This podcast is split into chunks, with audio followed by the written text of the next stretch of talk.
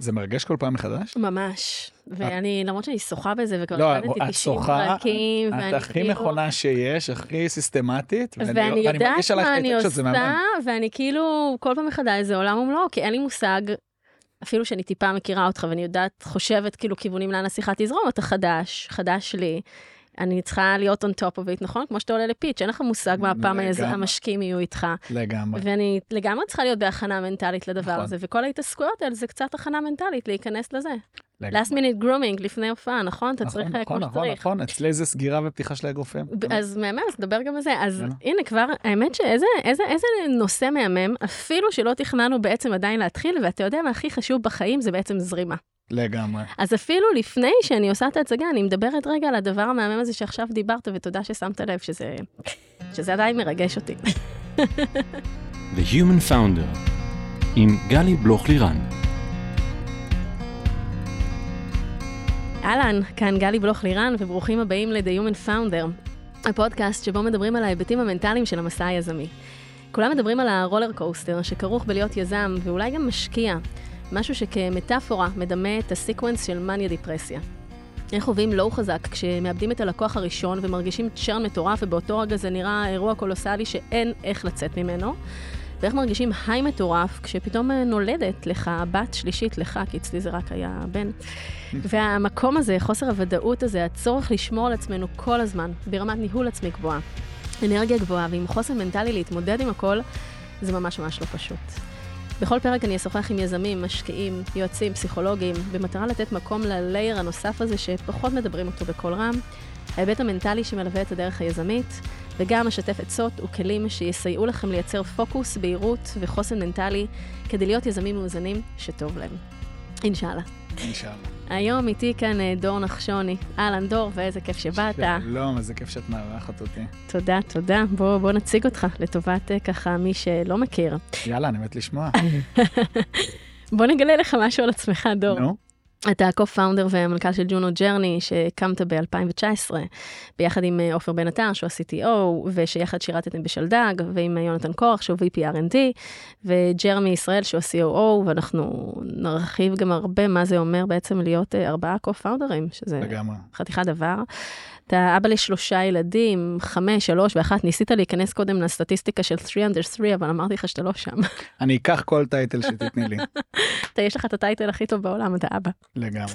ואתה נשוי לענבר שהיא פסיכולוגית קלינית וסופר וומן, כמו שאתה מכיר אותה, ואני תמיד אוהבת את זה כשהיזמים או היזמות שיושבים פה על הכיסא מאוד מפרגנים לבני זוג, כי אחד הדברים המשמעותיים שלא אומרים את זה לפני וחייבים לדעת, זה שבלי סביבה תומכת ובלי בן או בת זוג תומכים אבל על אמת, לא רק מהפה והחוצה, הדרך הזו של להיות יזם היא על הסף הבלתי אפשרית, וגם בדברים האלה ניגע, אז אני תמיד אוהבת שאתם כבר מפרגנים מראש, זה, זה נהדר. ואתה למדת בעצם לכתוב את שורות הקוד הראשונות שלך בתיכון, אבל אז ככה הלכת לכיוונים אחרים והבנת שאתה רוצה לגשת לאנשים ולעבוד עם אנשים, אה, והצטרפת לשלדג. ואני חושבת שמהנקודה הזאת אנחנו ככה נתחיל לספר טיפה ולדבר, כי למעשה אתה היית המון המון זמן בצבא, שכמובן כל הישראלים שמקשיבים לנו זה נורא ברור ואנחנו מכירים את זה, אבל אתה למעשה היית קרוב ל-12 שנים בצבא.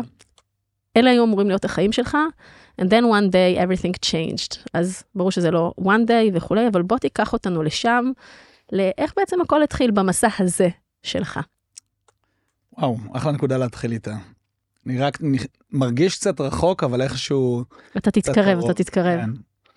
אה, אז אה, הקדמת ואמרת, זה נכון, בגיל 18, מה שכל אה, ילד מושבניק טוב עושה, משתדל לעשות את הכי טוב שהוא יכול, מצאתי את עצמי בשלדג, מי שמכיר, יחידת קומנדו של חיל האוויר, ומשם דברים התחילו להתגלגל, אחלה. וזה פתאום בגיל מאוד מאוד מאוד צעיר, אתה פוגש את עצמך עם אחריות עצומה על הכתפיים, קבוצה מאוד מאוד מאוד קטנה של אנשים.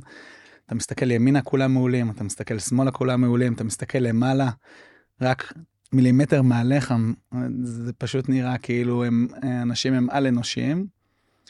ומשם המסע הזה התחיל. אז, רצנו תקופה, אני רצתי תקופה, גם ה-CTO שלנו רצנו, אנחנו בני צוות, אה, אז אנחנו מכירים אחד את השני כבר, אנחנו צוחקים על זה יותר ממחצית אה, מהחיים שלנו. אה, התגלגלתי, איכשהו מישהו שם לב שאני טוב עם אנשים, טוב לקבל החלטות, טוב בתכנון, אז אמרו, אוקיי, כנראה שאתה צריך לצאת לקורס קצינים, זה מה שעשיתי, רצתי, התגלגלתי, הובלתי, ובאמת, באמת, כמו שאמרתי, בגיל מאוד מאוד צעיר, אה, אני חושב שמצאתי את עצמי באיזושהי סיטואציה מאוד מאוד מוזרה, מול אלופי פיקוד, מול הרמטכ"ל, בסיטואציות מאוד מגוונות, מגוונות ומעניינות. אני רוצה רגע לעצור אותך על כן. הנקודה הזו, וכמובן נמשיך. יש, אתה אומר, בגיל צעיר הובלתי ועמדתי מול אה, מנהלים או מפקדים לצורך העניין בצבא, הם מאוד מאוד בכירים, אלופי פיקוד וכולי, נכון. והמשפט הקודם שאמרת, זה שהייתי סביב אנשים על-אנושיים.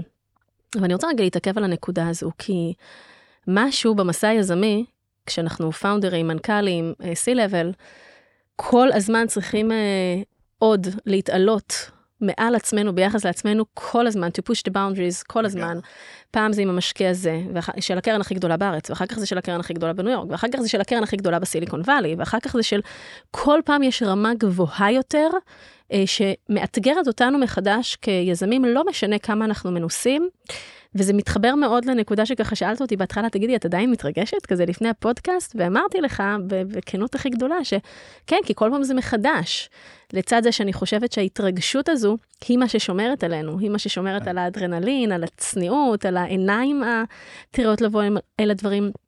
אז עכשיו השאלה, איך אתה מרגיש שבאמת האינטראקציות האלה שהיו לך בתור אה, קצין צעיר יחסית, 20 ומשהו, 25 נכון. כזה בערך, עיצבו אותך לטובת מה שאתה בעצם עושה היום, וחלק מסל הכישורים שנדרש ממך היום כמנכ"ל של סטארט-אפ, בצמיחה כבר, 25 מיליון דולר, כבר סטארט-אפ בצמיחה. כן. אז, אז ברשותך דווקא אני אקח את הדברים שהם קצת היותר מסוכנים במקומות האלו. אני הכי אוהבת את זה ככה. אני חושב שהסיכון בגיל כל כך צעיר להגיע לנקודה שבה אתה אחראי דה פקטו, כן? כאילו, אני אגיד על עצמי, בג'ונו ג'וני אחראי על הרבה דברים, אה, וכל מנכ"ל של סטארט-אפ, ובטח לתעסוקה של אנשים, שזה סופר חשוב, אבל אתה לא נוגע כמעט בחיים של אנשים. ואני חושב שכשאתה קצת חוצה את, אה, את אה, גבולות הדמיון, ואתה מקבל את האחריות על אנשים מסוימים, אז זה נותן לך איזושהי תחושת מסוגלות קיצונית. ולתחושת המסוגלות הקיצונית הזו יש גם קצת כמה סיכונים, שאני אני לפחות היום, כשאני מלווה חבר'ה שמשתחררים, אני מנסה לחשוף את הנקודה הזו בפניהם, שהסכנה היא שאתה תהיה שיכור לחלוטין מהפוזיציה הספציפית שהיית בה בצבא, ולא תדע לקחת את הדברים הטובים וליישם אותם באזרחות. ואני חושב שזה אחת הסכנות, אולי אחת הטעויות הגדולות ביותר שאנשי צבא עושים שמשתחררים, זה לא משנה אם משתחרר בגיל 25 או בגיל 45. ואפשר לדבר גם על שורת הרמטכ"לים שהולכת על פוליטיקה, אפשר לעשות את הניתוח אופי הזה. בסוף אני חושב שזה אחד הדברים שהם היו הנקודות חוזקה שלי, אבל גם תמיד הזכרתי לעצמי, זה יכול להיות מה שיכשיל אותי בדרך. אתה נגעת בו בנקודה מדהימה שחשוב לי עוד להעמיק אותה בשני רבדים. קודם כל דיברת לפעמים על להיות שיכור מהפוזיציה. בשב"כ קוראים לזה שיכרון הכוח, או אפשר לקרוא לזה ככה בכל מיני מקומות. ואני חושבת שאחת המעלות המשמעותיות ביותר למישהו מנהיג ומוביל אנשים, בין אם זה בצבא ובין אם זה בסטארט-אפ, בטח בהתחלה כשאנחנו צוות קטן, ואנחנו צריכים לשאול את עצמנו את השאלה, אני אוהבת לנסח אותה ככה, why would others follow me? למה שהם ילכו אחריי? פחות משכורת מהשוק, עבודה מאוד מאוד קשה, חוסר ודאות מוחלט לגבי לאן זה הולך ללכת, למה שאנשים ילכו אחריי? והמקום הזה שבו אנחנו שומרים על עצמנו, לא להיות שיכורים מההצלחה, מהתהילה, מהכסף, מההתערבבות עם, אה, אני קצת מקצינה את זה בכוונה, שועי עולם, יושבים ללאנץ' עם המשקיע הכי שווה שנחשב כרגע בסיליקון וואלי, ולא נותנים לדברים האלה לבלבל אותנו, כן לתת להם להרגיש הערכה, איזה יופי, achievement, אני כן. מתקדם, אני מתפתח, אבל לא לתת לדבר הזה לבלבל אותנו, כי צריך לזכור, זה יכול להיות מאוד רגעי, וזה יכול להשתנות באחת.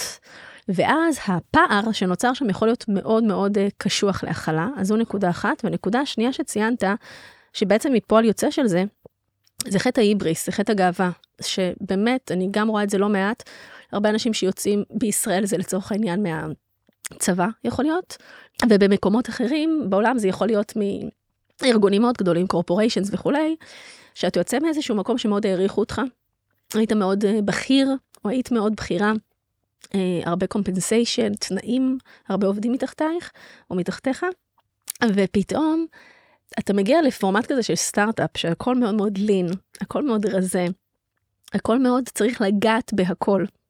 ואם אתה נשאר עם הפרספשן הזה של אני מגיע לי ואני יכול ואני הייתי אלוף משנה שם, אז עכשיו אני גם פה. יש פה פער מאוד מאוד גדול שקשה לגשר עליו, וצריך לעשות פה עבודה מנטלית מאוד משמעותית כדי to overcome it ולבוא מחדש, לבוא טריים לזה. אני, אני מסכים לחלוטין, אני, אני לא חושב שזה שייך בהכרח רק לתפקידים מסוימים. אני חושב שזה יכול להגיע ולפגוש אותנו כבני אדם גם אחרי נקודות שיא שהן נקודות רגעיות. אני אתן דוגמה. 2022 אה, הייתה שנה מאוד מאוד טובה ליזמים, 2021-2022. שנ... תקופה של סדר גודל של 12 עד 18 חודשים מאוד מאוד מאוד מאוד, אה, תקופה זו הייתה מאוד מאוד טובה ליזמים, ואני חושב שיש משהו מסוכן באירוע הזה של סגירת סבב גיוס, שאחריו מגיע גם ה-PR, שיש איזה רגע כזו של שיכרון. אני זוכר את הבוקר שאחרי שהכתבה התפרסמה עלינו בדה מרקר, קמתי, נכנסתי למשרד, ועופר אומר לי, תגיד, למה אתה נראה חדור ומתוח? אז המצאנו מושג פנימי אצלנו זה עוזר לנו אנחנו קוראים לזה healthy paranoia אנחנו בפרנויה תמינית תמידית שהיא בריאה. אמ, ואנחנו משתדלים לא להסתנוור לא מפידבק מטורף של לקוח לא ממשקיע שמאוד אהב אותנו והיה מוכן לרשום צ'ק גדול. אה, ובעיקר לאסוף את החוויות האלה ולנהל אותן ואני חושב שזה חוזר מאוד למה שאמרת למה אנשים ילכו אחריך. כי יש דברים שהם רגעיים בחיים והם זמניים, כמו להיות מפקד צוות בשלדג, או להיות ב corporate מאוד גדול בדמות בכירה, או לגייס כסף. זה אירוע שהוא זמני לפרק זמן מסוים, שאחריו אתה צריך לעבוד על משהו אחר, למצוא את ה replacement שימלא את החלל הזה. ואני חושב שברגע ש... אני חושב שזה כן אחד הדברים לפחות ש...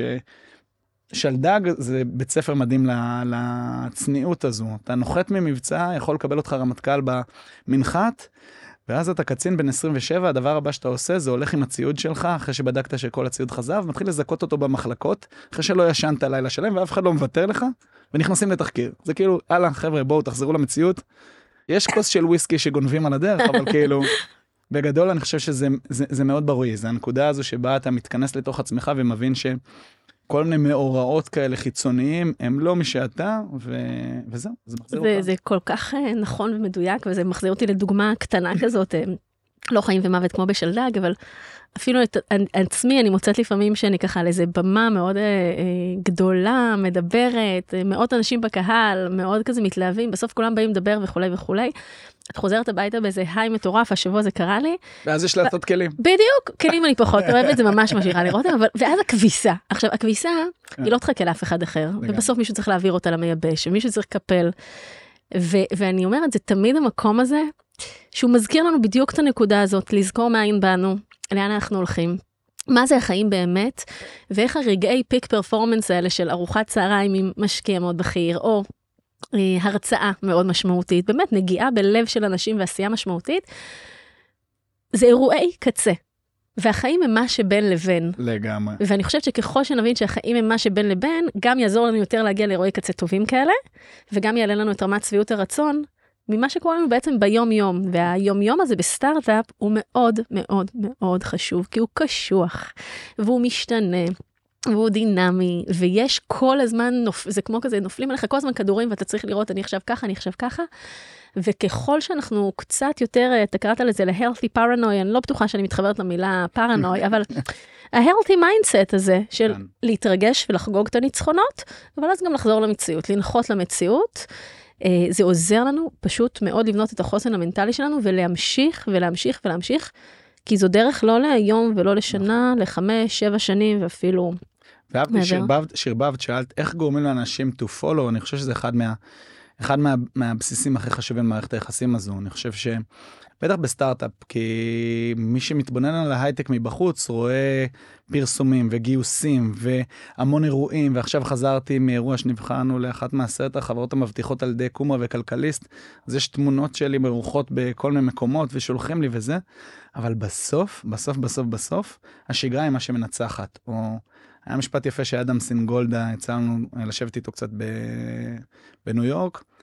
והוא אמר משהו שאני מאוד מאוד התחברתי אליו, הוא אמר, עזבו אתכם שטויות. דבר אחד, execution. כאילו, הפרסומים, הכתבות, הגיוסים, I couldn't care less. אמ, וזה מלחמה, אני לא, אני לא יכול להגיד שאני מושלם בזה וגם לא השותפים שלי, אבל אנחנו משתדלים לטפטף לעצמנו, ואני חושב שגם לעובדים שלנו, וזה יוצר איזושהי מערכת בריאה בינינו לבינם.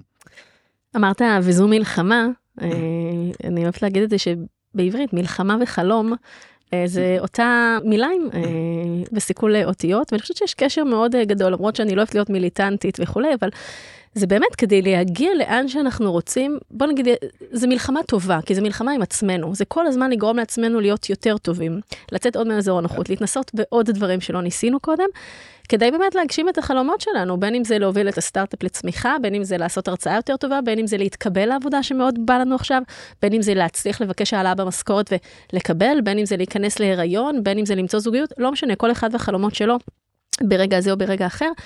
ו- וזה מאוד נכון, כי בסוף זה אקזקיושן ורק עשייה מולידה עשייה, כי ממנה משתפרים, כי ממנה אה, לומדים.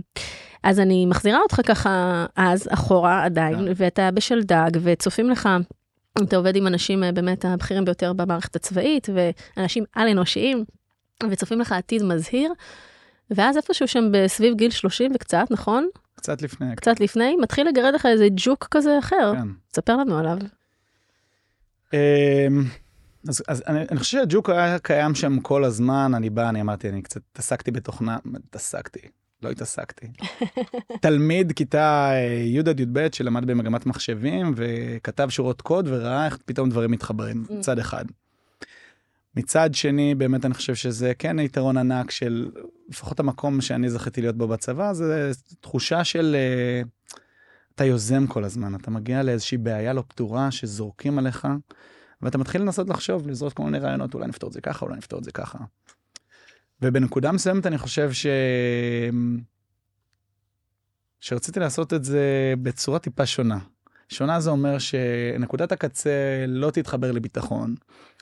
אה, ואני חושב שזה מה שקרה אצלי ביזמות. זאת אומרת, התחושה הזו של היצירה אה, מאפס התחיל לקונן בי, ו... וזהו, ואני זוכר את היום הזה, ישבנו עופר ואני, עופר כבר היה, אה, עבד בחברת ורינט כדאטה סיינטיסט.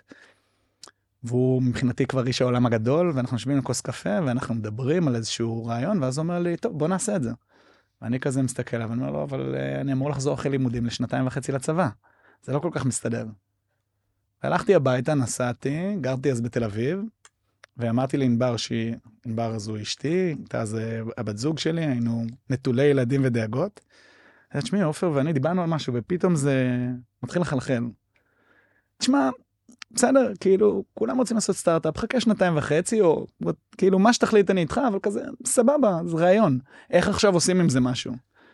execution. זהו, ואני חושב שאנחנו קצת כאלה, זה כאילו, באותו הלילה כבר לא ישנתי כל כך טוב, מהתרגשות. למחרת בבוקר קבעתי איתו שוב, הוא גר בהרצליה, אני למדתי בהרצליה, נפגשנו לקפה, כמובן שביטלתי את כל ההרצאות באותו יום, ויצאנו לדרך. ש, ששם באמת גם, גם יונתן וגם ג'רמי, התאחדנו לקבוצה אחת, יונתן וג'רמי למדו עם עופר אה, מדעי המחשב והנדסת חשמל באוניברסיטת תל אביב, עבדו כדאטה סיינטיסט בוורנט. רגע, רגע, תכף, תכף נתגלגל אל הארבעה שותפים, אבל אני רוצה לחזור איתך לרגע שתיארת כרגע.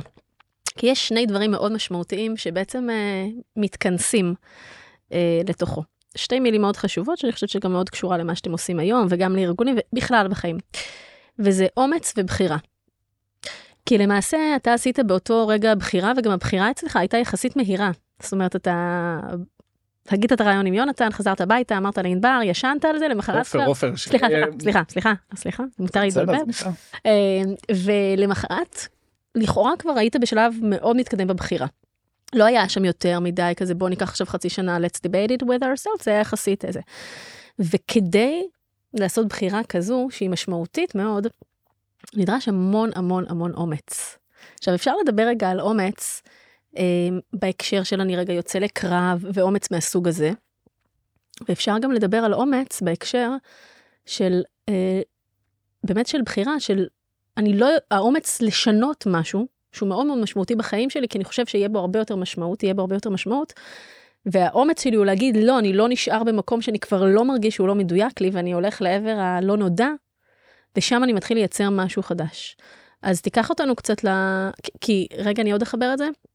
אני כל הזמן שומעת, אה, בין אם זה בכירים בהייטק, או עובדים, או לא רק בהייטק, בעולמות תוכן אחרים לחלוטין וכולי. כן. לא בשביעות רצון גבוהה, אני לא אוהבת להגיד את המילה מקטרים, בסדר? אנחנו לא פולניה פה. לא בשביעות רצון גבוהה מ, אה, מהחיים שלהם. זה יכול להיות בכל מיני היבטים, בהיבטי הקריירה, הזוגיות, רמת חיים, whatever. אבל אז נשאלת השאלה מה עושים עם זה. האם אנחנו רק נשארים באי השביעות, או שאנחנו, אפרופו אקזקיושן, עושים משהו כדי לשנות את המצב. ולעשות משהו כדי לשנות את המצב הזה, זה בעצם לבחור, למצוא את האומץ בתוכנו, לשנות, גם אם אין לנו מושג עדיין מה יקרה שם, ולהיות פתוחים לזה שהדברים יתגלגלו. כן. אז איך אתה... אז, אז אני אתחיל מדבר זה. מאוד חשוב, אני לא רוצה לעשות אידיאליזציה לשלב הראשון, וגם לא לצייר איזושהי תמונה לא נכונה לאנשים שיחשבו שזה דוח. אני הייתי, הייתי נותן כותרת אה, שונה מעט לנקודת ההחלטה הראשונית, וכן אני מחבר את זה לנקודת ההחלטה המעשית והפרקטית שהיא קשורה לאומץ. אבל הנקודה הראשונית היא, אני קורא לזה, זה פזיזות ותמימות. וזה מעולה, כי אני חושב שב... ביזמות, ואתה רואה כל מיני יזמים שהם עדיין טיפה ילדים באופי שלהם, והם קצת פזיזים עם היום יותר מנגנוני שליטה. אפשר להסתכל על אדם סינגולדה, שזה הסטארט-אפ הראשון שלו, או דנה דיקה, או אפילו, צריך להגיד, ערן זינמן, מי ששומע אותו ממאנדיי, שומע ילד פזיז שפתאום בא עם הבורד הזה. הוא, אני חושב שאם יתפסו אותו לאחד על אחד, הוא ידע שזה הרבה יותר פזיזות ותמימות מאשר אה, אומץ. בנקודה אחרת כבר האומץ היה חייב להתחבר לסיפור שלנו, אה, כי אני הייתי בסיטואציה קצת מורכבת, אה, שאולי לא שונה מעובדי הייטק שעובדים היום בחברות או בכל תעשייה אחרת ושואלים את עצמם האם לעזוב, לקום, ללכת. הייתי בצבא והייתי בתוכנית שירות, שזה אומר שבגדול הצבא מימן לי לימודים ואת כל מה שקשור מסביב, כדי שאני אצא לכמה שנים ואלמד. והייתי חייב אה, אה, שנתיים וחצי לצבא, שזה בגדול אומר, שילמו לך, מימנו לך, תחזור, תעשה עוד תפקיד, ואז תקבל החלטה בגיל 33 אם אתה רוצה להשתחרר. והבחירה באמת לעזוב את הצבא, היא כללה בתוכה את הפירוק של התוכנית פירוט הזו. שזה אומר שבגדול, אני חושב שאנחנו צוחקים על זה, אני הייתי המשקיע הראשון של החברה הראשונה שלנו. אה, נאלצתי להחזיר לצבא קרוב ל-330 אלף שקל. וואו. אפילו יש לי, נראה לי איפשהו זה מוסגר לנו היום בבית, אה, אשתי שמרה את זה. אה, עוד היינו, אה, כן, הבת הראשונה שלנו הייתה בדרך, וזהו, אז, אז שם זה כבר הייתה החלטה שיותר מחוברת לאומץ, אבל היא קצת גם הייתה יותר שקולה. הבנתי את המכשולים שעומדים בפניי, הבנתי את המחירים. המחירים וגם שהסיכונים, שהסיכויים הם מאוד מאוד מאוד מאוד קטנים. לא יודע, יש איזה נתון סטטיסטי שרץ פה בארץ, ש-95 מהחברות שהן מוקמות בכלל לא מגייסות את הדולר הראשון. אז זאת אומרת, ראיתי את החומה, הבנתי מה הגובה של החומה. אמרתי, אוקיי, כל מה שצריך לעשות זה להיות 105% שכן מצליחים uh, לזוז קדימה. Uh, אז האומץ הגיע הרבה אחרי, ואני חושב ששם היה תהליך. זאת אומרת, מי שאומר שאומץ הוא בנקודת ההחלטה, דווקא זה אולי הדבר היחיד ששמור לצבא, וגם אני לא בטוח שזה קשור לאומץ. גם אני מניח, ולא הייתי בסיטואציה כזו, נפתח סוגריים, שלדג זה אחד המקומות הבטוחים בצבא, כל הצבא שומר עליך שאתה במבצע, אז... אבל אז זה באמת- מרגיש טוב, אבל אה, אני מאוד מסכימה עם כל מה שאמרת, האומץ הוא באמת, ה- ה- ה- כחלק מהבחירה, שאני באמת הולך על זה עכשיו, על אף שאני יודע שהסטטיסטיקה היא נגדי, ועל אף אני- שאני יודע שאני צריך עכשיו להחזיר 330 אלף ש"ח הביתה, ואנחנו זוג צעיר, ותכף הופכים להורים, ואני יודע שהסטטיסטיקה נגדי, ואני עדיין, הבחירה שלי, היא להיות רגע קשוב למה שאני מרגיש כרגע שנכון ל-the rest of my life כרגע, וללכת ולעשות את התנועה הזאת, ולזוז. וזו בחירה. עכשיו, בחירה היא לא טובה או רעה, הרי בכל בחירה יש לנו את הטרייד אופים, יש לנו את המחירים שאנחנו משלמים, בין אם הם פיננסיים, בין אם הם רגשיים, של זמן, מלא מלא אלמנטים יש שם. ועדיין היא חזקה מאוד מאוד עבורך כדי לעשות אותה. וזו אחת הנקודות המאוד משמעותיות שאני תמיד מדגישה ככה עם יזמים שאני עובדת איתם. דרך אגב, גם בשלבים מתקדמים, אבל גם הרבה בתחילת הדרך, לזקק ולהיזכר בבחירה הזו. למה הם בחרו בדבר הזה? למה הם בחרו לצאת לדרך היזמית? כי יש כל כך הרבה challenges along the way, ולפעמים קל לשכוח את זה. ואם אנחנו צריכים לחזור ל-why הזה שלנו, שהוא גם קשור לחברה, ומה אנחנו רוצים לעשות איתה, ומה הערך שאנחנו רוצים להביא, אבל גם עבור עצמנו, למה אנחנו בחרנו להיות יזמים, הרי יש פה שני דברים, איזה חידוש אנחנו רוצים להביא לעולם או ערך, ואיזה בחירה אנחנו עושים עבור עצמנו לצאת אה, לדרך הזו. אז אני חוזרת, אז אתה עושה את זה, ואנחנו ממשיכים, ובעצם אתם מחליטים ארבעה פאונדרים אה, נכון. לצאת לדרך. הסטטיסטיקה מדברת שרוב צוותי היזמים הם בין שניים לשלושה, נכון. ואתם אה, גם בזה, בוא, בוא נשבור את הסטטיסטיקה, בוא נלך אה, ארבעה, ובינתיים, עכשיו כמו סבתא שלי, זיכרונה לב- לברכה, touch wood, זה בינתיים אה, כבר שלוש שנים on the go, וזה עובד. ועכשיו בוא תספר לנו שזה בעצם הסטארט-אפ השני שלכם ביחד. נכון. אנחנו רוצים ביחד קרוב לחמש וחצי שנים. לפני זה הצלחנו להקים בהצלחה כבירה את הכישלון הגדול ביותר שלנו. חברה בתחום אחר לחלוטין, שהיינו מנותקים רגשית מהבעיה, רצנו לפתרון, הסתכלנו על, לימדו אותנו שצריך למצוא טעם גדול, טעם total addressable market, בעיה, זהו, זה הכל, ככה, זה היה בית ספר ליזמות, לא? את מרצה בבית ספר ליזמות, אחד הדברים אני. מכניסה להם את הרגש פנימה. אי מעולה. אפשר בלי זה. אז החלק הטכני הוא להסתכל על טעם, כי בלי טעם אי אפשר לעבוד, בלי total addressable market שהוא מספיק רחב, אי אפשר לעבוד. מצאנו טעם גדול, מצאנו בעיה שהיא לא פתורה, התחלנו לרוץ, התחילו לעלות אה, יוזרים לפלטפורמה, אבל בגדול, לא מבסוטים. כאילו, צריך להגיד את האמת, עובדים קשה, נהנים מהעשייה ומהיצירה, אבל כזה, בסדר, אוקיי. אז נסגר המעגל והיוזרים מצליחים לעשות מה שהם רוצים לעשות, והם... אז ארבעה פאונדרים, הסיבה היא, זה בגלל שאנחנו מאוד מאוד אוהבים טניס, החלטנו לשחק טניס זוגות, לא, אני צוחק.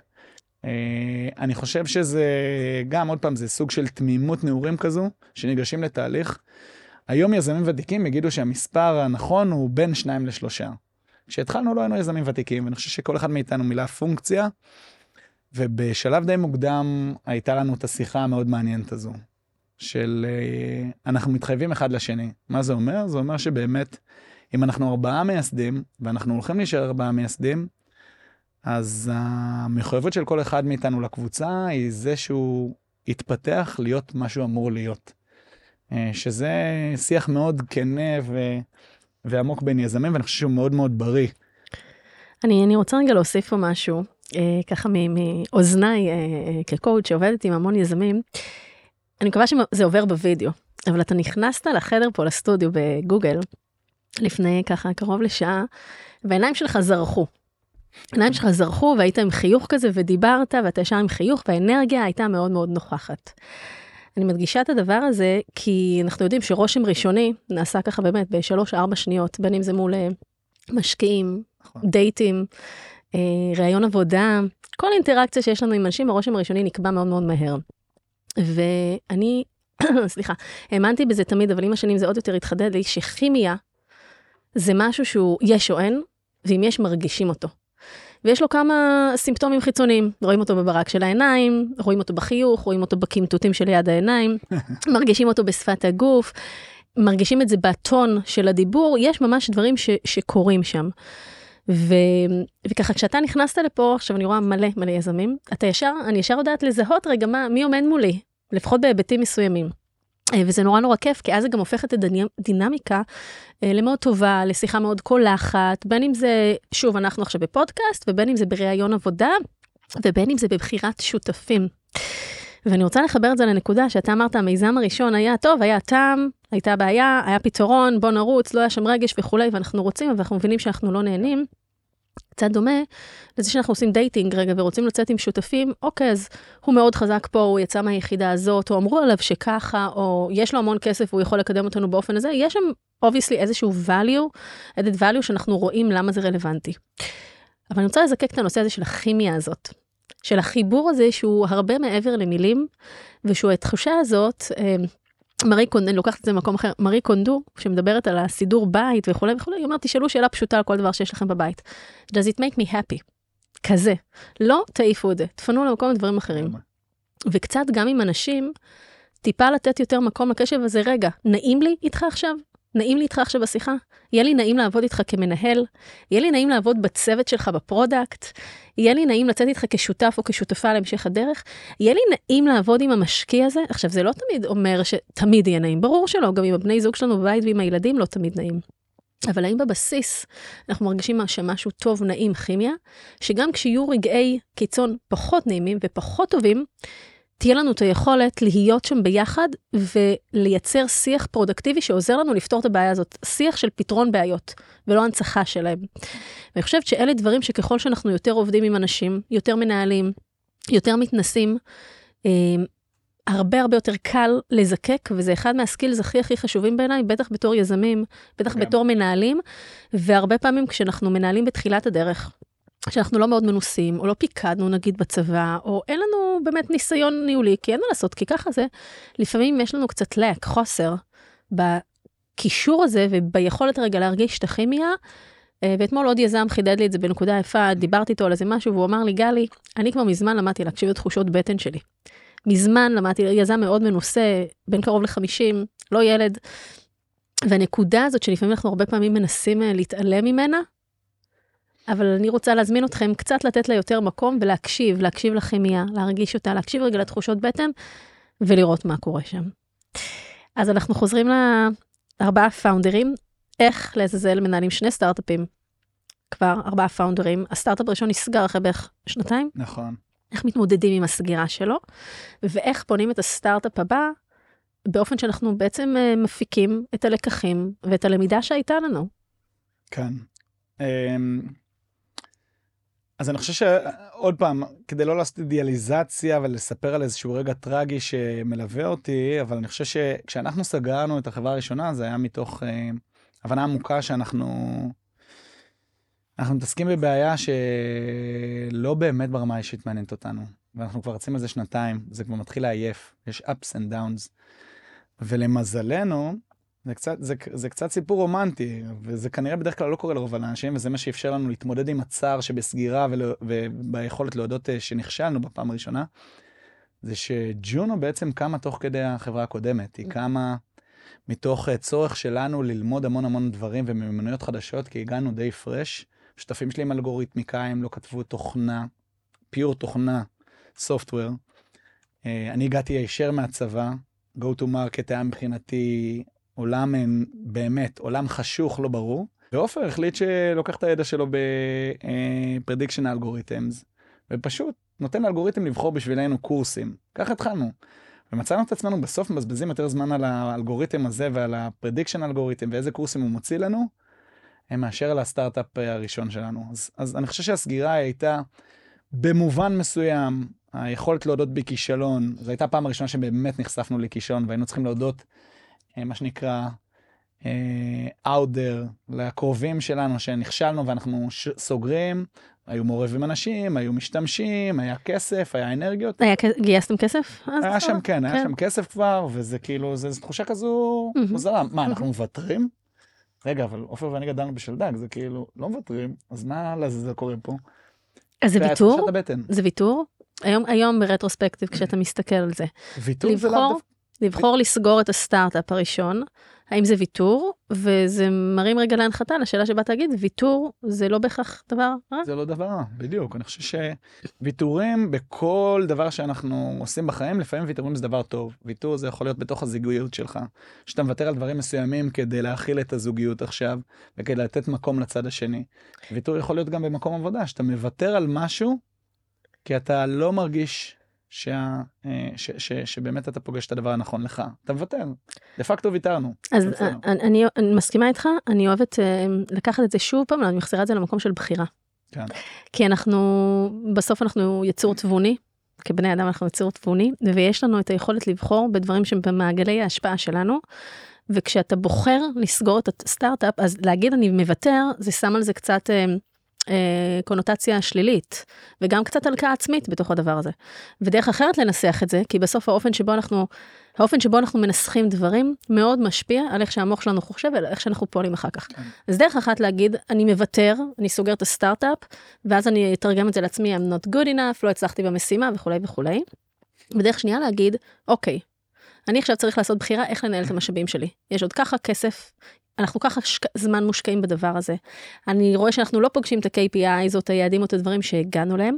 האם הצוות הזה יכול לעשות טוב יותר במקומות שהוא מחובר אליהם יותר באותן יחידות אה, זמן, באותן יחידות כסף וכולי וכולי? בואו נעשה אופטימיזציה לדבר הזה. בואו נבחר להביא את עצמנו, לעשות אופטימיזציה לעצמנו. איך אפשר לעשות את זה? ואני חושבת, שוב, לא אם אתה אומר פה אידיאליז, אידיאליזציה וזה, לא, שום דבר פה לא באידיאליזציה, איזה פשוט מהמקום של איזה פילטר אנחנו שמים ואיך אנחנו בוחרים להסתכל על הסיטואציות שקורות לנו. ואני חושבת שבאופן הזה של לקחת אחריות על הבחירה, עוזר לנו אה, בעצם אתה יודע לעבור את החיים בין אם זה כיזמים כעובדים בהייטק כעובדים בכלל במקום שהוא הרבה יותר עם אחריות אחריות שלנו על מה כן. שקורה. אז, אז, אז אני, אני עוד פעם אחזור לזה שאני חושב שלמילים יש משמעות אבל יש להן משמעות אה, שומנה. אה, לאנשים שונים. זאת אומרת, אני מאוד אוהב להגיד סביב שולחן ההנהלה שלנו, נכשלנו, או ויתרנו, או עשינו עבודה גרועה. כי אני חושב שהרגע הזה ששמים על השולחן משהו שהוא כביכול נתפס כלפי העולם כמשהו שלילי, ואתה מוכן להתמדד עם השליליות שלו, אז זה רגע של עוצמה. אני לא מפחד, אני, אני לא חושב שאני מפחד מזה. אשתי מהצד השני, פסיכולוגית קלינית, מטפלת יותר בגישה הפרוידיאנית ו-CBT וכדומה, אבל היא גם נחשפה לפסיכולוגיה חיובית, ויש משהו בפסיכולוגיה חיובית שיוצר מציאות להמון אנשים. אז אני, אני חושב שבמקרה הזה, אין, אין, אין, אין manual כאילו להיות יזם. אני חושב ש... אמרת בעצמך, אתה צריך להיות מחובר לעצמך. בדיוק, זה. זה המאניואל, זה המאניואל הכי ב- טוב, אני בדיוק. חושבת, שאנחנו יכולים אה, להציע כזה איזשהו רגע אה, מרקר, אני תמיד אוהבת להגיד, בואו תמרקרו את השורה הזאת עכשיו, וגם, פשוט להיות מחובר לעצמנו, להכיר מי אנחנו, מי, איך אני בתור יזמת, איך אתה בתור יזם, איך השותפים לגמרי. שלך בתור יזמים, איזה חברה אתם רוצים לבנות, שזה מחובר ל-DNA שלנו, לערכים שלנו, לאיך אנחנו פועלים בעולם, ולחבר את זה לזה. אין שום דבר, אנחנו בכלל פה לא בעסקי הנכון או לא נכון, כי זה משהו שיפוטי. לגמרי. אנחנו בעסקי איך לעשות את הדברים שיהיו יותר מדויקים למה שאנחנו רוצים להביא ולקול שלנו. מסכים לחלוטין, ופה הכוח של רביעיית מייסדים.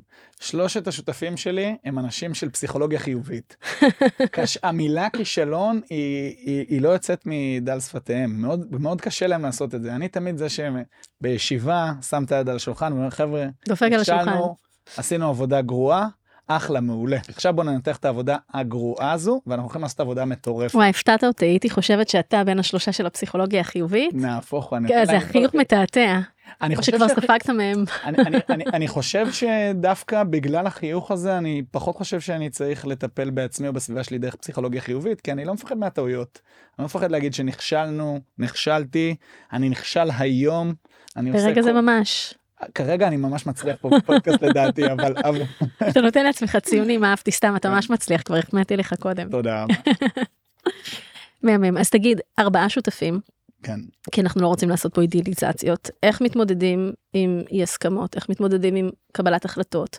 אמנם אמרת, אני באמת רוצה ככה שכל אחד אה, יוביל בתחומו וכולי, and yet, וחשוב לי להגיד את זה פה, לנהל סטארט-אפ, שניים זה מורכב, שלושה זה מורכב, אז ארבעה לא כל שכן על אחת כמה וכמה. זה מורכב, כי אין מה לעשות, מורכב אנחנו. לא אותם בני אדם, אנחנו לא חושבים אותו דבר. גם אה, היה משפט מאוד מאוד יפה שאמרת, שממש ככה אוהבת אותו, שהמחויבות שלנו, אחד כלפי השני, כשיצאנו לדרך, הבטחנו שהאחריות של כל אחד היא להתפתח בכל מה שצריך, כדי שנצליח לגרום לדבר הזה לקרות.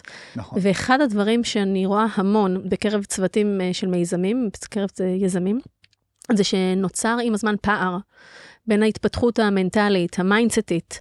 של אחד הפאונדרים אל מול ה founder או הפאונדרית האחרים, שאחד כן גדל ומתאים את עצמו לתנאי הסביבה המשתנים, לקצב, למה זה אומר לנהל עכשיו at scale, ו founder אחר או פאונדרית אחרת פחות עושים את הקפיצת מדרגה הזאת, כן. עדיין מסתכלים יותר בראש של מנהל רגע בדלת אמותיו, ופחות רגע מה זה אומר לגדול עם המיזם, ואז מתחילים שם המון המון המון קלאשים, כי זה בעצם משפיע נכון. על הכל.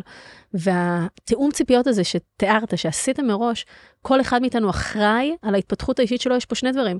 קודם כל, להכיר בזה בכלל, שיש צורך בזה, נכון. ואז שתיים, גם to execute את זה. נכון. אז איך אתם מתמודדים ככה כשיש קרייססים? אני ובטוח שיש. ש... אני מקווה שהחבר'ה בג'ונו שומעים את זה, כי אני אגיד... ברור שהם ישמעו את זה, זה גם יעלה אצלכם, מה, מה אתה חושב? לגמרי, לגמרי, אז אני אגיד והם יחייכו אה, בצעקות וויתורים. מותר לצעוק, מותר לשבור כלים, אה, אבל בסוף, בסוף, בסוף, כמו בכל משפחה טובה, הולכים ביחד, מפנים את השולחן ומוצאים את הדרך להתקדם. אני חושב שאחד הדברים היותר טובים שאנחנו יודעים לעשות, זה לשבור את הכלים בפנים, לא להסתיר. מעולם אני לא חושב שחברי הנהלה שלנו נחשפו לאיזושהי תרבות שבה עופר ואני, שאנחנו שני טיפוסים מאוד מאוד מאוד דומיננטיים. עכשיו בא לי לפגוש את עופר, לראות מי. נותן לך קונטרה. את מתה לפגוש את עופר, באמת אני אומר לך, וגם את ג'רמי ויונתן, אבל אני חושב שעופר ואני, זה בגלל המסע המאוד ארוך שלנו ביחד, ועברנו המון דברים, יש לנו המון ערכים משותפים, וגדלנו בבית מדרש אחד. אה, הוא גם מהבית? הוא לא מהבית. אמרנו הרצליה, לא? לא, הוא, עופר נולד בצור הדסה, אוקיי. לימים התחתן, עבר לגור בהרצליה, היום Mm. ברמת השרון, אוקיי. אה, אבל אנחנו מגיל 18 ביחד, רצנו לא מעט שנים ביחד. כבר חצי מהחיים. חצי מהחיים. אז אני אומר, אני אומר לגמרי שוברים את הכלים. עכשיו, צריך להסתכל על זה, כי בלי לשבור את הכלים זה קצת, זה, זה זוגיות לכל דבר ועניין, בסדר? מותר להתווכח ולריב עם אשתך, מותר להגיד דברים קשים, ואז למצוא את הדרך להתפס. אני, אני מאוד מאמין בזה. אה, ואני חושב שזה נתן לנו בסיס מאוד מאוד טוב, וזה גם אילץ אותנו בנקודות שבהם אנשים לא הצליחו לעמוד בקצב הזה, והיו כאלו. כמו שאמרת, יש שלב מסוים ששניים, שלושה תופסים כיוון, רצים מאוד מהר, מתפתחים בתפקיד שלהם, עפים קדימה, ואחד קצת תקוע בעבודה השחורה, או שהוא לא מוצא את עצמו בתפקיד שלו. ושם אני חושב שהדבר הכי חשוב זה, זה השקיפות הזו. לתת את המראה הזו. השקיפות זה גם להגיד, מהמם. אתה לא רץ מספיק מהר, השרירים לא גדלים כפי שציפינו, ועכשיו בוא נחשוב איך אנחנו עושים את זה ביחד. זאת אומרת, זה לא רק להטיח, אני חושב שזה בעיקר, אני אגיד את זה, אני באיזשהו מקום, אולי במקרה, או אולי בגלל התפקיד, אולי בגלל מי שאני כבן אדם, אה, מצאתי את זה בס- בסיטואציות האלה בתוך החברה, ואני חושב שזה הרגעים הכי טובים שקרו לנו כשותפים. לשבת מול בן אדם ולהגיד, זה לא המקום הנכון לך, או אתה לא מצליח כרגע, בוא נשבור את הראש ביחד ונבין מה אנחנו עושים. זה לא שאנחנו בונים לך תוכנית האימון עכשיו כדי להצליח בתפקיד הזה, או שאנחנו מבינים איפה האימפקט שלך, כי הנשמה שלך בתוך הדבר הזה, כל הדברים הנכונים, אבל עכשיו צריך לדייק את זה. זהו. איזה מקסים. איזה זהו, רגע. אנחנו עושים לא, את זה שנייה. כן, על. זה. אז אני רוצה רגע לחבר את מה שדיברנו קודם על הרגש, שבסטארט-אפ הראשון לא היה קיים, כן. ואז כן הגיע, בא לידי ביטוי ככה בסטארט-אפ. השני, שהתחברתם פתאום למה שקורה. ועליכם בעצם, אפילו נקרא לזה ה beta site הכי ראשוני, של מה שאתם משקפים בעצם עם מוצר, כי גם אתם כארבעה קו-פאונדרים, אתם כל הזמן ב process הזה של trial and error מצד אחד, ומהצד השני בוא נשקף אחד לשני מה קורה, ובוא נראה, כמו שאמרת בהתחלה, הוא הביא אלגוריתמי- אלגוריתם לבחירת קורסים, בוא נראה איפה אנחנו צריכים ללמוד, אז יש דרך ללמוד על ידי קורסים, ויש דרך ללמוד על ידי coach, ויש דרך ללמוד על ידי מנטור, ויש דרך ללמוד על ידי peers, ויש המון המון דרכים, ויש אנשים שהם אוטודידקטים ואוהבים ללמוד פשוט בעצמם, יש המון המון דרכי למידה. אז ואני, עוד משהו שאני תמיד אוהבת להדגיש, שזה כמה באמת סטארט-אפים טובים, אולי זו הכללה ואני לא אוהבת הכללות, אבל אני חושבת שהיא נכונה. באמת סטארט-אפים טובים שמצליחים, ואני חושבת שאחד הדברים שמשותפים להם, זה שהיזמים שעומדים בראשם, באמת מחוברים רגשית ל-why של החברה ולמה הם עושים את מה שהם עושים, כי זה חלק מהדלק של מה שעוזר להם להמשיך אחר כך, כי זה נוגע במשהו אישי שלהם. עכשיו, איך את הדברים האלה בעצם אתם מחברים? לתוך מה שג'ונו עושה, כי אתה אומר, הנה, הקמנו סטארט-אפ, סגרנו אותו, למה הרכיב הזה לא התקיים? לא היה לנו את החיבור הרגשי למה שקורה שם, ואי אפשר לרוץ עשר שנים על משהו שאתה לא עד הסוף מחובר עליו.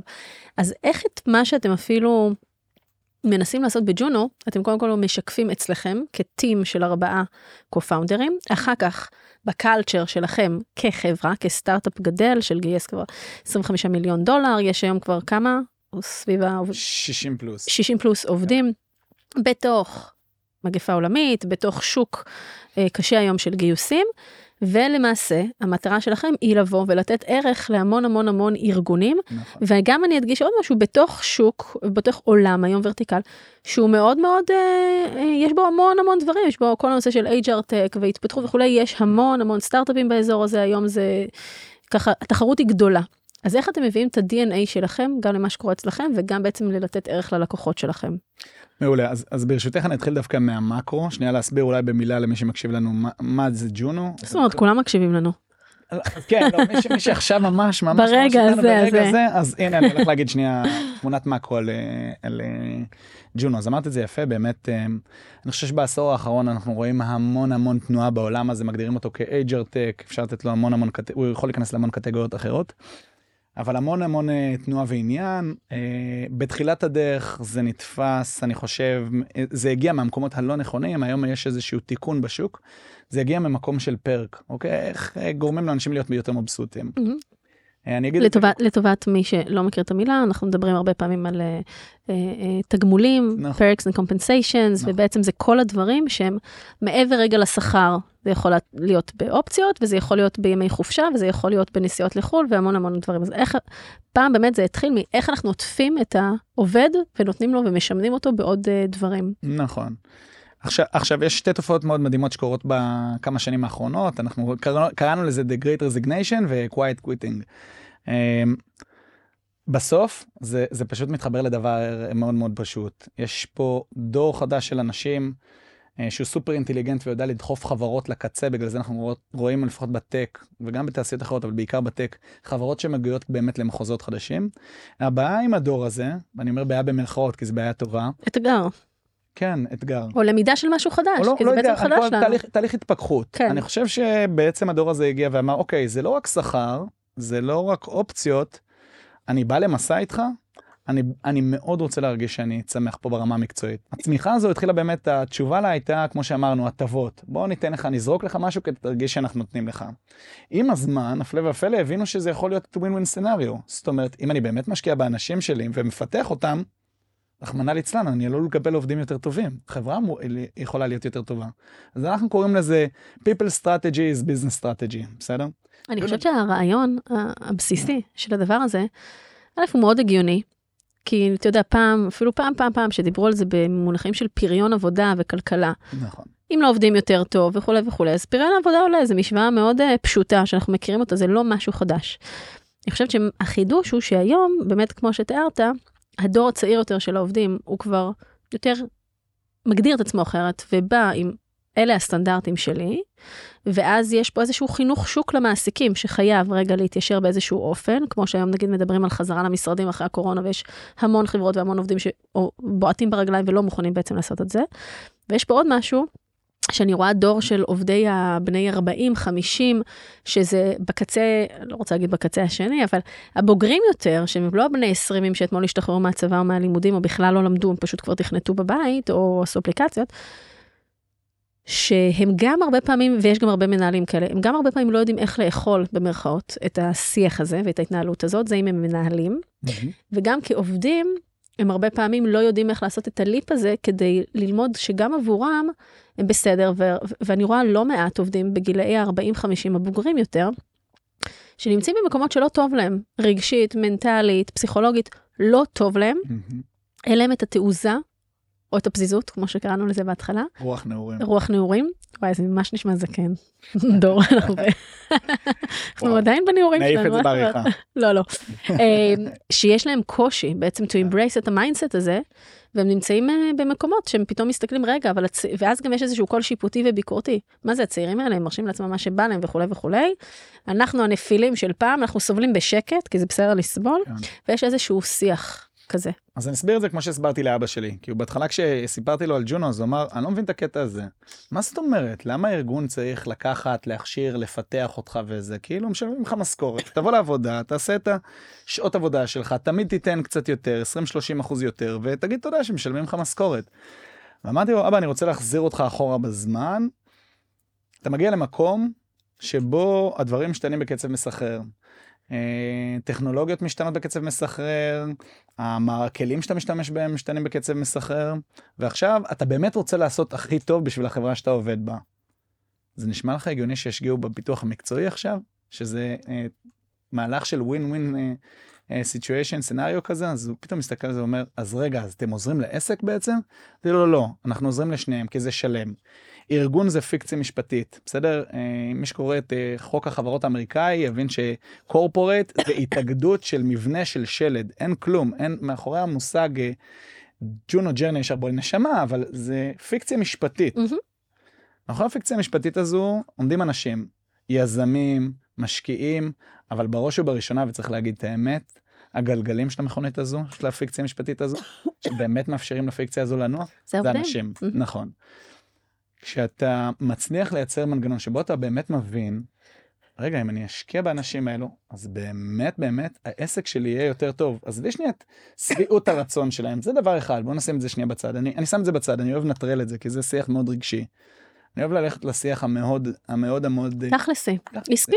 כן, אתה רוצה אנשי מכירות יותר טובים, תשקיע בהם, תפתח אותם, תעביר אותם מסלולי הכשרה, תיתן להם לשמוע את עצמם בגונג, תיתן להם כלים ל enablement, אתה רוצה מגייסות, את רוצה מגייסות יותר טובות, או אתה רוצה מגייסות או מגייסים יותר טובים, תשקיע בזה. ולהשקיע בזה יש מחיר. אנחנו נכנסנו לעולם ב Juno Journey, שבו באמת הפרקים האלו הפכו פתאום למציאות שמבינים שצריך אותם כחלק מה... אינהרנטית, זה לא perks, זה. חלק מתהליך הצמיחה. אבל הכלים שנבנו ועוצבו בשוק היו כלים שנועדו לשרת את הפורצ'ון 500 של העולם. מהמם. מה לעשות, ה-small medium enterprises של העולם, כמה אלפי עובדים ומטה, הכלים האלה לא מתאימים להם והם התחילו להרכיב כל מיני פאצ'ים. מהמם. קצת אקטיביטי זה one on one, קצת face to face, קצת מערכת למידה, קצת קורסים, מי ששומע פה יודמי וקורסרה. ו... ואנחנו אמרנו, בסוף מה שנשבר פה זה התהליך. העובד לא רואה את הצמיחה, הארגון, הזרועות השונות לא מצליחות ללחוץ ידיים. אמרנו, בוא נתקן את הדבר השבור הזה. ג'ונו ג'רני עוזרת לארגונים לקלוט, להכשיר, לפתח ולשמר את כוח האדם שלהם דרך מסע הוליסטי. כל הציר המקצועי של עובד מ-day one עד היום שבה הוא מחליט האם להישאר בארגון ולהתנהל לתפקיד אחר, עובר דרך ג'ונו. ההכשרות שלו, הקורסים שהוא לוקח, המסלול המקצועי שמכתיב לו את השלב הבא ועוזר לו לגלות את השלב הבא. אז זה קצת אנחנו. עכשיו אני חוזר אלינו, לקלצ'ר שלנו. אני חושב שזה מאוד מתחבר אלינו, כאילו, בחרנו מישן שהוא מאוד נוגע בדור שלנו. אנחנו בגילי השלושים אה, לחיינו, אה, מאוד מחוברים לדבר הזה. עזב, אני עזבתי את הצבא כי הרגשתי שזהו, מיציתי, mm-hmm. אני לגמרי מתחבר למישן הזה. אז זה היה קצת קל, כי לקחנו משימה שהיא מאוד מאוד מאוד מאוד מתכתבת עם, הדור, עם כן. הדור שלנו, mm-hmm. חברים שלנו, הבני דודים שלנו, המשפחה שלנו וכדומה. אחר כך זה איך עושים הזרקה לדבר הזה לתוך הארגון. אז גם פה, כמו ג'ונו, ג'ונו זו פלטפורמה שמתפרקת לכמה מוצרים ויודעת להתאים את עצמה לארגונים בגדלים שונים, מכמה עשרות עובדים ועד כמה אה, אלפי עובדים. הכאבים הם כאבים שונים של כאבי הצמיחה של העובד בגדלים mm-hmm. האלו, שם גם אנחנו מיישמים את זה, אנחנו אה, כאילו אוהבים להגיד walk the talk, אז, אז פנימית באמת אנחנו, הפלטפורמה היא האבן יסוד של החיים שלנו בחברה. כל ההכשרות שלנו, כל הידע שלנו, כל הקליטת עובד שלנו עוברות דרך, דרך הדבר הזה. ו... וזה קל להפוך את זה לחלק מה culture שלך, שאתה רואה שזה מצליח, mm-hmm. שזה משפר את אנשי המכירות, משפר את אנשי ה-customer success. ה onboarding לעובד, אתה שואל אותו, מה קורה, מי זה Juno Journey, אנשים יודעים לדקלם את זה. וזה חלק, חלק מהתרבות העסקית שלנו. יש פה, זה מאוד מרתק, ויש ככה כמה נקודות ש-come to mind, שאני אשמח ששנייה נרחיב עליהן. כי קודם כל, אתם פונים כרגע רק לחברות tech, uh, או לא? לא, זה, זה מדהים. לפני, בדיוק מה שאמרתי, זו פלטפורמה שעד לפני חצי שנה שירתה בעיקר חברות tech, mm-hmm. לקוחות שלנו זה מאנדאים של העולם, ו WalkMe, mm-hmm. Trax ו Kaltura ו Rapyd, באמת חברות הכי טובות שיש היום בהייטק הישראלי ולא הישראלי. לפני חצי שנה התחלנו לשבור את הפלטפורמה הזו למוצרים שונים, משרתת היום מ-supply chain employees ו truck drivers בנסטלה אוסם, ועד אה, בנקים, חברות ביטוח וכדומה. אתה יודע, אתמול אה, לקחתי חלק בפאנל סופר מרתק על אה, health, והיה שם דוקטור אגר, שהוא, אני חושבת שהוא מספר 2, שמנהל את המחלקה הפסיכיאטרית בגאה. והוא דיבר בעצם, שזה אחד המקומות הכי מורכבים שיש. וכולו עם חיוך ובן אדם כזה מלא משלנו כזה, אנרגיה טובה כזאת ורוצה לעשות טוב. והוא דיבר בהקשר הזה, אפרופו, שאנחנו הרבה פעמים מתקשר, מסתכלים רגע על העובדים. עכשיו, מי זה העובדים נגיד בבית חולים? מי הסטייק הולדרים שם? זה בעצם כל הרופאים, הפסיכיאטרים, הפסיכולוגים, כל נותני השירות המקצועי הרפואי. ובנושא נגיד של mental health, שרוצים להכניס המון טכנולוגיות חדשות שקשורות ל... אבחון מוקדם, שקשורות לתעדוף של מתי לתת טיפול, נגיד לאנשים שסובלים ממצב חמור יותר או חמור פחות וכולי, יש למעשה את כל הנושא של ההטמעה של הטכנולוגיה, ואז אומרים, רגע, אבל יש עכשיו עשרות אנשים שמחכים לפסיכיאטר הזה, מתי הוא בכלל יעבור את ההכשרה כדי לדעת איך להשתמש בכלי הזה, כדי שהכלי הזה לאורך זמן ייעל את הפעילות mm-hmm. ויעזור לתת מרקרים וכולי וכולי. וזה בדיוק הנקודה הזאת, איפה, אפילו בבית חולים, שזה הכי to prioritize כל הזמן, וזה הכי לדאוג ל... לבריאות ולנפש האדם, כמה אם אנחנו נראה את ה... וזה הולך, אתה יודע, השיחה הזו גם יכולה ללכת למתמחים ולכל כן. מה שקורה היום בארץ וכולי וכולי, ותמחור וזה, אבל אם נסתכל באמת על העובדים כחלק אינהרנטי בלתי נפרד מהמערכת הזאת, אין לה קיום, אין לשום ארגון קיום. לא רוצה להגיד שום, כי אני צריכה לחשוב על זה, תמיד יש איזה ברבור שחור, אבל באופן עקרוני במבנה הזה, אין קיום בלי העובדים, בסדר? אם כן נייצר אוטומציה מלאה לאיזה שוק, אה, לא יודעת מה חדש. ואז שם אנחנו חייבים להבין שגם הם זה יצור מתפתח, ואנחנו צריכים לתת לו את הכלים לאיך להתפתח, או לפסיכיאטרים איך לטפל בצורה יותר מדויקת, כדי אה, לגדול ביחד עם התפקיד, כי הרי האתגרים של היום הם לא אתגרים שניפגש איתם מחר, ואנחנו חייבים כל הזמן להיות בלמידה ובצמיחה. עכשיו, בתוך זה אני רוצה לשאול אותך כמי שמוביל את ג'ונקו, את, את סליחה, ג'ונו, את ג'ונו, התבלבלתי, עילית, אהלן, אהלן, אני גאה בך פשוט על ה-25 מיליון דולר, אז רגע נכנס לי לראש, זה היה בשליפה. אה, ג'ונו. אה, מה, בסוף, בסוף זה ביזנס, ואנחנו הרי רוצים למכור את זה לארגונים. ואז האם יש פה איזשהו עניין של משהו שפוגע בפרטיות של העובד, או משהו שיכול לייצר איזשהו ניגוד אינטרסים, כי הרי מי לוקח נגיד ג'ונו? לוקח את זה הקורפורייט, נכון? לוקחים את זה החברות עבור העובדים. אז אם אני רוצה עכשיו סתם דוגמה, בא לי ללמוד עכשיו תסריטאות, כי אני חושבת שזה מאוד יעשיר אותי, ואני חושבת כן. שזה ייתן לי יצירה וכתיבה, ואני צריכה את זה אחר כך גם כדי לכתוב יותר טוב דברים אחרים בארגון וכולי. אבל בחברה שאני נמצאת שם, המנהל פחות רואה את הקשר הישיר בין מה שאני רוצה ללמוד כרגע, או בין הקורס בישול, או הקורס פודקאסטים, סתם ככה, או הקורס ריקוד, לבין ה outcome המיידי. איפה בתווך הזה, בתווך הזה, כי אני נתקלת עם זה עם, או, עם, אה, מנכ"לים, אנחנו יכולים לעזור למנכ"ל או אה, לקבל את ההבנה הזאת שנכון, אנחנו רוצים שהעובד יגדל בדברים שהם יחסית עם קשר ישיר באמת לתפוקות או ל deliverables שהם מצופים ממנו. Having said that, אנחנו יודעים שכשבן אדם טוב יותר והוא עובד עם החוזקות שלו והוא מתפתח והוא מעשיר את הדעת באזורים שבהם הוא מרגיש שזה חזק, כשהוא חזק ומוביל, זה משליך על כל שאר הדברים והתפוקות גם גדלות. אז איפה מנהלים, שאלתי פה בעצם כמה דברים, גם את הנושא של, רגע, אבל זה מה שעובד רוצה, אבל לא בטוח שזה עולה באינטרס אחד עם מה שהחברה רוצה, כן. וגם, באמת מה קורה ביום שאחרי, אוקיי, עבדתי עכשיו ב-Monday, ב-Walkme, בנסטלה, לא משנה, בכל אחת מהחברות, ג'ונו עזרה לי מאוד.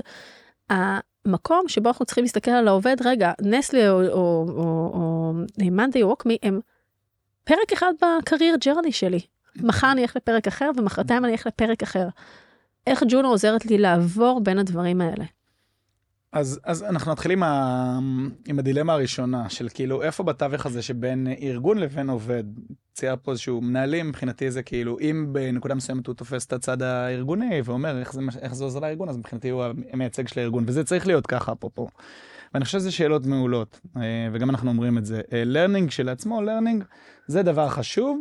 יותר נכון בתוך מסגרת ארגונית להצליח לחבר אותו גם לעובד. אממה, וזה גם אנחנו אומרים, היכולת ללמוד היא מונעת מדברים אה, שונים ומשונים, ולפעמים אתה, המוח שלך לוקח אותך למקומות שאי אפשר לחבר, למתוח קו בין שתי נקודות, ביני לבין הארגון, וזה בריא. כי זה שריר.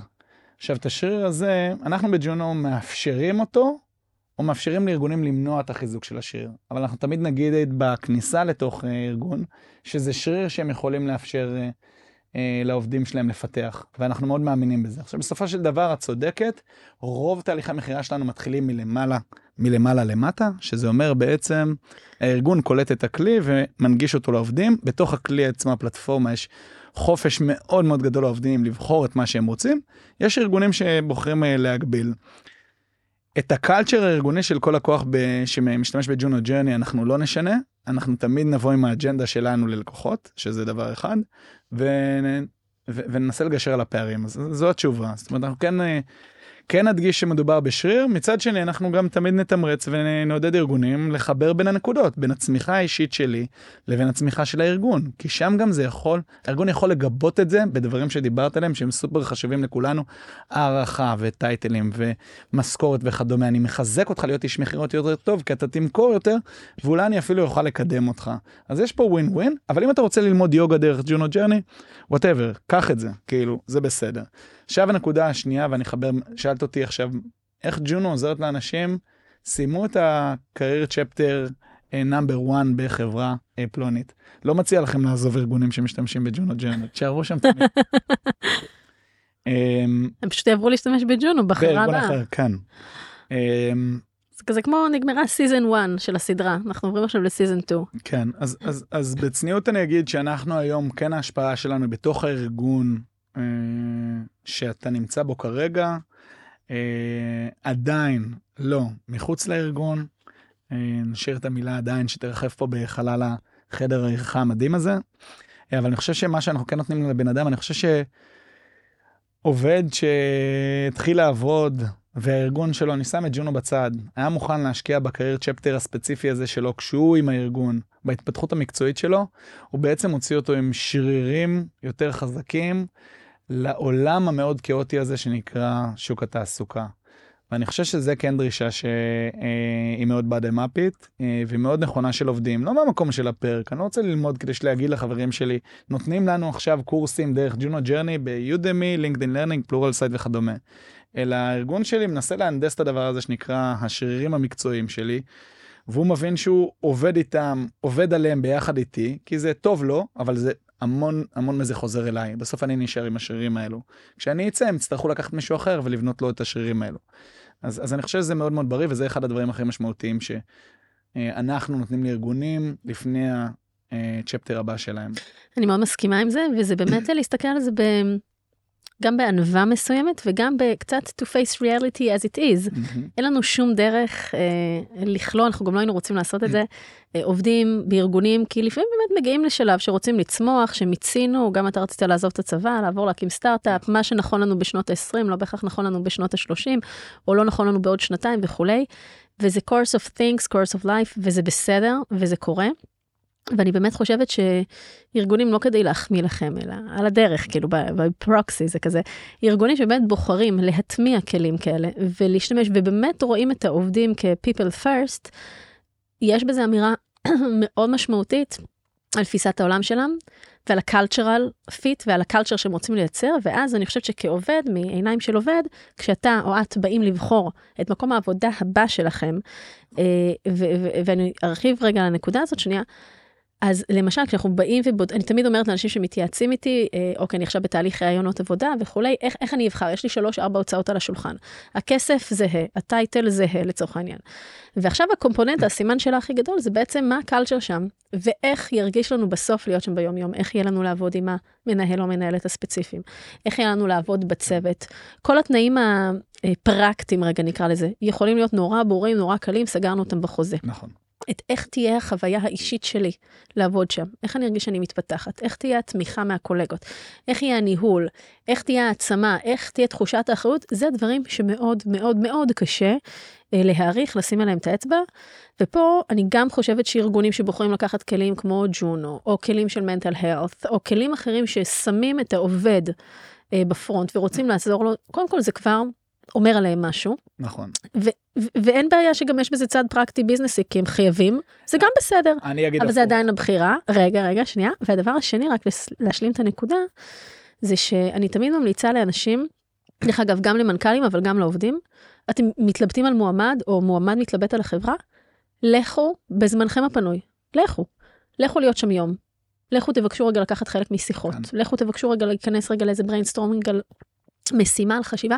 לכו תרגישו ברגליים איך זה היום כבר חזרנו לעבוד וכולי במשרדים, תרגישו איך הדברים מעניין. מתכנסים ומרגישים לכם, כי זה הרבה פעמים דברים שלא עוברים בראיונות עבודה, וכנ"ל דרך אגב, גם המנכ"ל נגיד שמתלבט על עובד, נגיד יש שניים שמתלבטים, אני אומרת להם בואו תציעו להם, תבקשו מהם, גם אין בעיה בתשלום, בואו לחצי יום עבודה. כן, חצי יום עבודה, כמובן אף אחד לא פראייר, זה לא בחינם, נכון. בואו לעבוד איתנו חצי יום, בואו נרגיש אחד את השני. אני חושבת שיש בזה משהו שהרבה יותר משקף את המציאות מרק לדבר. דרך אגב, קצת כמו בתהליך בחירת קו-פאונדרים. לא כן. בואו רק נצא לדייטים ונדבר בבירות, בואו נלך, אני זוכרת את נבו שסיפר אה, אה, נורא יפה שהוא יצא עם דניאל ועם איתמר, והם נסעו לשלושה שבועות לארצות הברית, ממש גרו שם ב-Airbnb, והתחילו את המסע רגע שלושה שבועות לראות איך זה מרגיש להם ביחד. אני חושבת שתכלס להיכנס לשוחות ביחד, יש בזה משהו מאוד אה, משמעותי מה- לבחינה. מה רצית להוסיף? רציתי להשלים אותך ורציתי לחלוק עלייך ברשותך. בטח. אני, אני אשלים את התמונה, דיברת באמת על ארגונים שנותנים לעובדים ומה זה אומר לארגון, זה, זה, זה נכון. אני כן רוצה להשלים את הצד השני שלה, אה, את המחצית השנייה של העוגה הזו, וזה... אני אחזור על, ה, על הסלוגן הזה, אבל הוא, הוא טבוע בי. people strategy is business strategy, וצריך להסתכל על זה גם מהנקודת מבט של הארגון. אני רוצה להנדס הצלחה, הצלחה זה לא דבר מקרי. בסדר? להנדס הצלחה זה אומר שאני רוצה שיהיה לי pipeline של לקוחות שדופק ואני יודע לחזות קדימה איך אני משיג את היעדים שלי. זה נכון לכל דבר, pipeline של גיוס כוח אדם וכדומה. אנחנו רוצים להיות מאוד אנליטיים ומקצוענים בכל דבר. שכחנו שיש דבר כזה שנקרא כוח אדם, שגם את זה אני רוצה להנדס להצלחה. זאת אומרת, מה זה להנדס? עוד פעם, זה, ח... זה חליפה פרסונלית. זה. כן. אני רוצה לאפטם את ההצלחה של הבן אדם בתוך מהמם. הארגון שלי, כי ההצלחה שלו, כשאנחנו סוכמים את זה, תמונת מקרו זה הצלחה של הארגון מהמם. שלי. בהכרח אם האנשים הם יותר טובים. אם אני מקצוען בלהנחית אנשים לארגון, להכשיר אותם ולפתח אותם, דה פקטו, המשוואה היא מאוד פשוטה. אחד ועוד אחד ועוד אחד. יש תוצאה בקצה. אני מהמם. רוצה להיות מקצוען בתהליך מהמם. הזה, ולכן אני אומר, ארגון זה בסדר שהוא אינטרסנט, שהוא יבין לגמרי. שההשקעה בעובדים שלו זה זה בשבילו. שאני לגמרי בסדר עם מנכ"ל שאומר לא אכפת לי מה יספרו עליי בחוץ ואיזה תדמית אני צריך להנדס הצלחה וזה גם בסדר אבל כדי להנדס הצלחה יש פה בעיה. כי בשונה מהמון דברים שהם טכניים בני אדם הם לא טכניים. ואתה צריך לדעת להתאים את עצמך לצרכים ולרצונות של הבן אדם מהצד השני. ושם באמת זה הייחודיות, אני חושב, של מה שנקרא פיתוח learning and development בתוך ארגון. אני רוצה להנדס את זה, pipe של לקוחות יותר קל לי להנדס מלהנדס אנשים. זה שילוב של שני דברים מאוד מהותיים. הצרכים שלי כארגון והרצונות של האנשים, אני צריך להנדס את החיבור בין השניים. הנדוס של החיבור הזה לוקח את האנשים שלי ואותי כ business up high. וככה אני תופס את הדברים. מהמם, ואני מסכימה לגמרי, וזה לא בסתירה, לא, זה לגמרי משלים את ה... לגמרי משלים, ו- ואני אפילו אחבר את זה ככה להתחלה, ואז אנחנו נשים פסיק, כי כבר אנחנו מדברים עליי זמן, למרות שזה נורא מעניין, אבל תראה איזה סגירת מעגל יפה זו, אם נסתכל אחורה על שלדג, הם יפטמו אותך.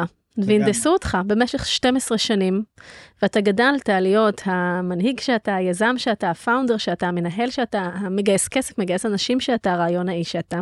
הם עשו תהליך אופטימיזציה מאוד משמעותי, וזה מה שקורה לנו הרבה פעמים בצבא, ביחידות מובחרות, בכל מיני קורסים וכולי. ובסוף, כשאתה רצית לעבור לארגון אחר, כן, אז, אז הצבא נהנה ממך 12 שנים, היה צריך אחר כך לשחרר, אתה שילמת מחיר, כן. גם טכני, גם פיננסי, גם עוד מחירים נוספים, אבל זה בסדר, כי זה לגמרי. מסע החיים, ויבוא מישהו אחר, ככה לגמרי. שימלא את המקום, אנחנו נהנים מזה, as long as it's there. דור, איזה, איזה מהמם אתה, באמת, כאילו. היה לי ממש כיף לדבר איתך, וכזה זורם, ואם יש לכם משרות פתוחות, אז רוצו לג'ונו, כי באמת נשמע שיש שם אה, יופי שיש. של אה, מנהלים. אני כבר מכירה כמה, אה, אני לא עושה לכם פרסומת, זה הכי מבפנים, כי קודם לא הכרנו מספיק, ואני באמת מאמינה שאיך שהדברים מתנהלים מלמעלה, זה מאוד מאוד משליך. זה ככה, נראה לי אהוד ברק אמר את זה פעם, זה כמו קרן אור שיורדת ככה עד הסוף. או-אה. זה, זה, זה, זה ציטוט של ממש ממש פעם. אז ה- הרוח, רוח המפקד, רוח המנהל, רוח הפאונדרים, מאוד מאוד משפיעה על מה שקורה בחברה, אין לי, אני עומדת מאחורי זה ב-100%, וגם של כל מנהל בצוות שלו וגם של כל מנכ"ל בחברה. אז קודם כל היה לי ממש כיף לדבר איתך על. מלא דברים, ותודה שבאת. מי שרוצה ככה להשתמש בג'ונו או להגיש קורות חיים לג'ונו, אז איפה מוצאים אתכם? junojourney.com, הכי פשוט שיש. as simple as that. כן. למאזינים, אנחנו נשים פסיק עד לפרק הבא, ככה אני גם אומרת ליזמים שלי מסשן לסשן. אם נהניתם, אני ממש אשמח שתפיצו את הפודקאסט ליזמים ומשקיעים שאתם מאמינים שיקבלו ממנו ערך. תודה לגוגל קמפוס שמאפשרים לנו להקליט כאן את כל התוכן המאוד חשוב הזה.